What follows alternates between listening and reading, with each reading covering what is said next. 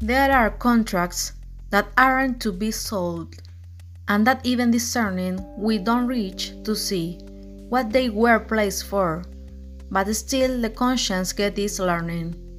Those are contracts put in place to just live them and experience the emotions put in place according to what is being lived.